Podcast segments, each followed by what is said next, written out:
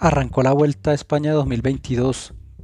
Una vuelta que estábamos esperando ya por ser la última grande del año.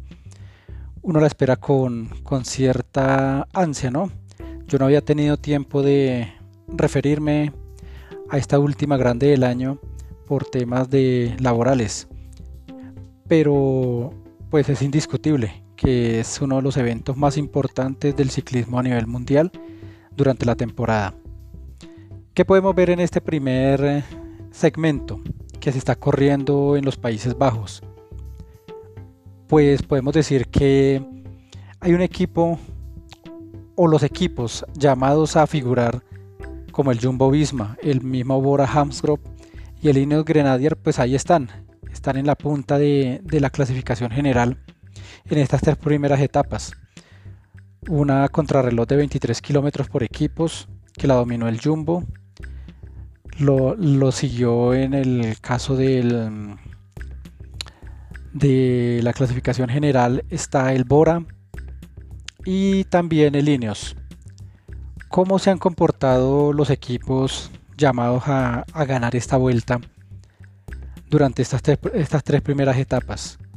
Pues lo primero, el Jumbo yo creo que está en su tierra, es un, es un equipo holandés en donde quería figurar y ha sido líder en las tres primeras etapas de, de, este, de esta competencia.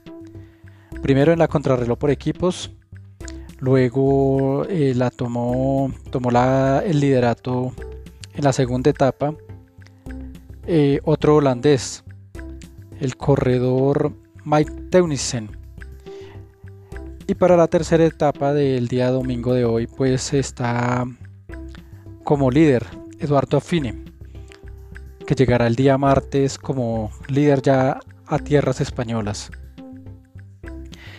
En el caso del Bora, eh, excepto de la primera etapa de la contrarreloj por equipos, pues con Sam Bennett, el irlandés, se ha llevado la etapa 2 y etapa 3. Recordemos que el Bora es el actual campeón del Giro de Italia y el Jumbo Visma es el actual campeón del Tour de Francia. En este momento yo no es muy temprano porque ni siquiera además de la contrarreloj por equipos pues no han habido etapas que nos muestren quién está más fuerte. Pero estos dos equipos ya se están mostrando, los dos campeones actuales de las dos grandes que se han corrido. Y el Ineos se está quedando. Carapaz será la garantía de darle una gran vuelta este año a Ineos o ya vemos un equipo que con los latinos fue eh, se le volvió muy complicado ganar en las grandes vueltas cuando el último fue Egan Bernal en el Tour de Francia y en, y en el Giro de Italia. Entonces, no sé si el Ineos, dependiendo del resultado de, de esta tercera grande del año, esta vuelta a España, si no se logran los objetivos de ganar una grande, es la única que le queda, pues tendría que entrar a, reconsiderar qué plantel va a tener en el futuro. Excepto de Egan Bernal y de Daniel Felipe Martínez, que fue, digamos, dentro de los... O sea, dentro... No me quiero salir de los parámetros de un ciclista profesional que es un, digámoslo así, en una expresión fuerte, una bestia, un animal. Yo como, como eh, una voz de opinión no me puedo igualar a decirle que fue un fraude, pero sí dejó mucho que pensar en el ámbito competitivo en el que él se mueve. El hombre de Suacha no... Yo creo que es muy difícil que llegue a tener ya un liderato para una gran vuelta, porque lo que mostró en el Tour de Francia fue nefasto para, un equipo como el Ineos Grenadiers. Es triste decirlo así, pero yo creería que ya con lo que mostró este año Daniel Felipe Martínez en este tour, para las próximas temporadas va a tener que buscar un equipo que le brinde esa garantía. El Ineos muy seguramente, dependiendo del resultado de esta Vuelta a España, va a considerar los corredores que va a tener en su, en su equipo. Entonces, vamos a esperar a ver qué ocurre. Ya, con, ya, se, ya se inició la vuelta en los Países Bajos y ahora vamos a pasar a territorio español. Esta semana vamos a revisar, tenemos recorrido hasta la novena etapa en la que arrancaremos el martes. El martes pues estamos revisando el, el tema de que va a ser la etapa 4. Dice que es una etapa de... Pero la miramos acá. Es una etapa de mediana montaña. Sí, tiene dos puertos, uno de segunda y uno de tercera. No va a ser la diferencia, la verdad. Para la cuarta etapa, la etapa número 5, el día miércoles, pues tendremos otra etapa de media montaña.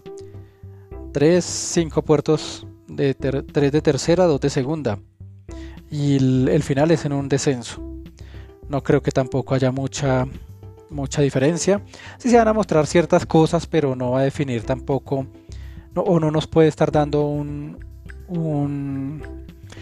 como una, una premonición de lo que va a ocurrir más adelante. La etapa 6 parece que es de alta montaña. Sí, es una etapa de alta montaña.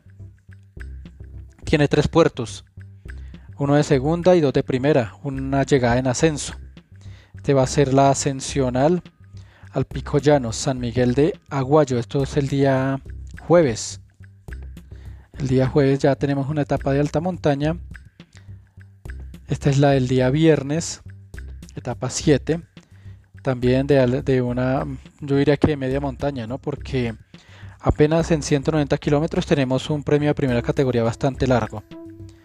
Son más o menos 25 kilómetros en ascenso, no, si es alta montaña está. A pesar de que al final, eh, pues el premio de montaña está en la mitad de la, etapa. Y la, la, llegada va a ser unos cerca de 70 kilómetros después, casi que en un descenso. Creo yo que aquí ya empezamos a mirar la etapa 7, empieza a clasificar o a ser como un colador de los que pueden llegar a disputar la, competencia. Y eh, la etapa 8, el día sábado, eh, dice que es etapa de alta montaña, son 153 kilómetros, 1, 2, 3, 4, 5, 6 premios de, montaña. Aquí tenemos que son 2, 2 de segunda categoría, 3 de primera y 1, 3 de tercera, perdón, y una, 1 de primera en la llegada. Yo creo que aquí también está bastante fuerte. Estamos hablando de cerca de 12, 13 kilómetros en ascenso. Y el día domingo tendremos la etapa número 9 con un ascenso también al final. Cuatro, cuatro etapas consecutivas de alta montaña. Yo creo que en la primera semana vamos a empezar a, ver las grandes diferencias y los equipos que, que se van a empezar a mostrar por el título y por el podio. Entonces, yo creería que, que, estos tres equipos, o por lo menos un cuarto equipo, va a intentar meterse en la, en la pelea por el título y por el podio. ¿Cuál equipo se ve más fuerte? El Jumbo tiene un equipazo, tiene buenos, buenos corredores, está Primo Roglic y los que lo están acompañando, pues yo creería que si el esloveno llegara a fallar, cualquiera de ellos puede tomar la, la, la función de líder. El Bora está también está ahí metido con Himley y con Higuita. Higuita es un gran gregario para este corredor mm, Himley que pues llegaría a buscar su segunda grande en esta Vuelta a España y de lograrlo se colocaría como uno de los grandes de la historia ya actual o moderna. El Ineos, su única ficha diría yo que es Richard Carapaz, aunque lleva un gran equipo, si el ecuatoriano llegara a fallar, yo no le veo por dónde, dónde más puedan conseguir alguien que pueda ir a buscar el título. Y lo que a mí la sensación que me está dando desde esta tercera etapa es que Richard Carapaz no es garantía para líneas. Hay otros equipos como el Bahrein Victorious con Mikel Landa, que por ser español y estar en su tierra, pues puede llegar a ser una, buena vuelta a España. Lo mismo que el Movistar. El Movistar con Enric Mas y con Alejandro Valverde, que ya se retira, el hecho de ser españoles, estar en su carrera y seré la última competencia tal vez de Alejandro Valverde. También van a, van a tratar de mostrar y hacer una gran competencia en este 2022. Entonces yo creo que van a ser dos equipos, el Bahrein y el Movistar, que van a intentar animar.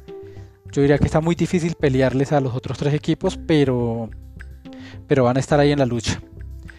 Y para nosotros los colombianos, pues estaríamos con la única opción, que tampoco es garantía porque ya lo ha mostrado en los últimos años, Miguel Ángel López con el Astana. Tristemente es lo que tenemos. Y ojalá, por lo menos termine la Vuelta a España Miguel Ángel. Y ojalá pues peleando un, un buen lugar en la general.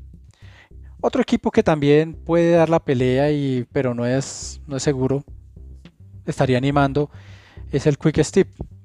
Este equipo con Renko Benepol pues estaría llegando también a, a, hacer una buena presentación, ya que el corredor belga pues hace rato que no se muestra y yo creo que ya puede estar en mejores condiciones de hacer una gran carrera como esta Vuelta a España.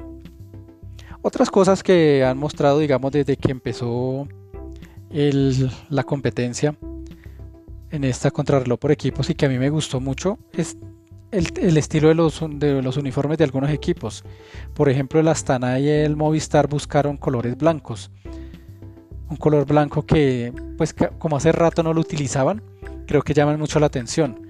Lo mismo que el Arkea con ese color limón, como con ese amarillo ácido, que llaman también la atención en, este, en esta competencia, en esta tercera del año.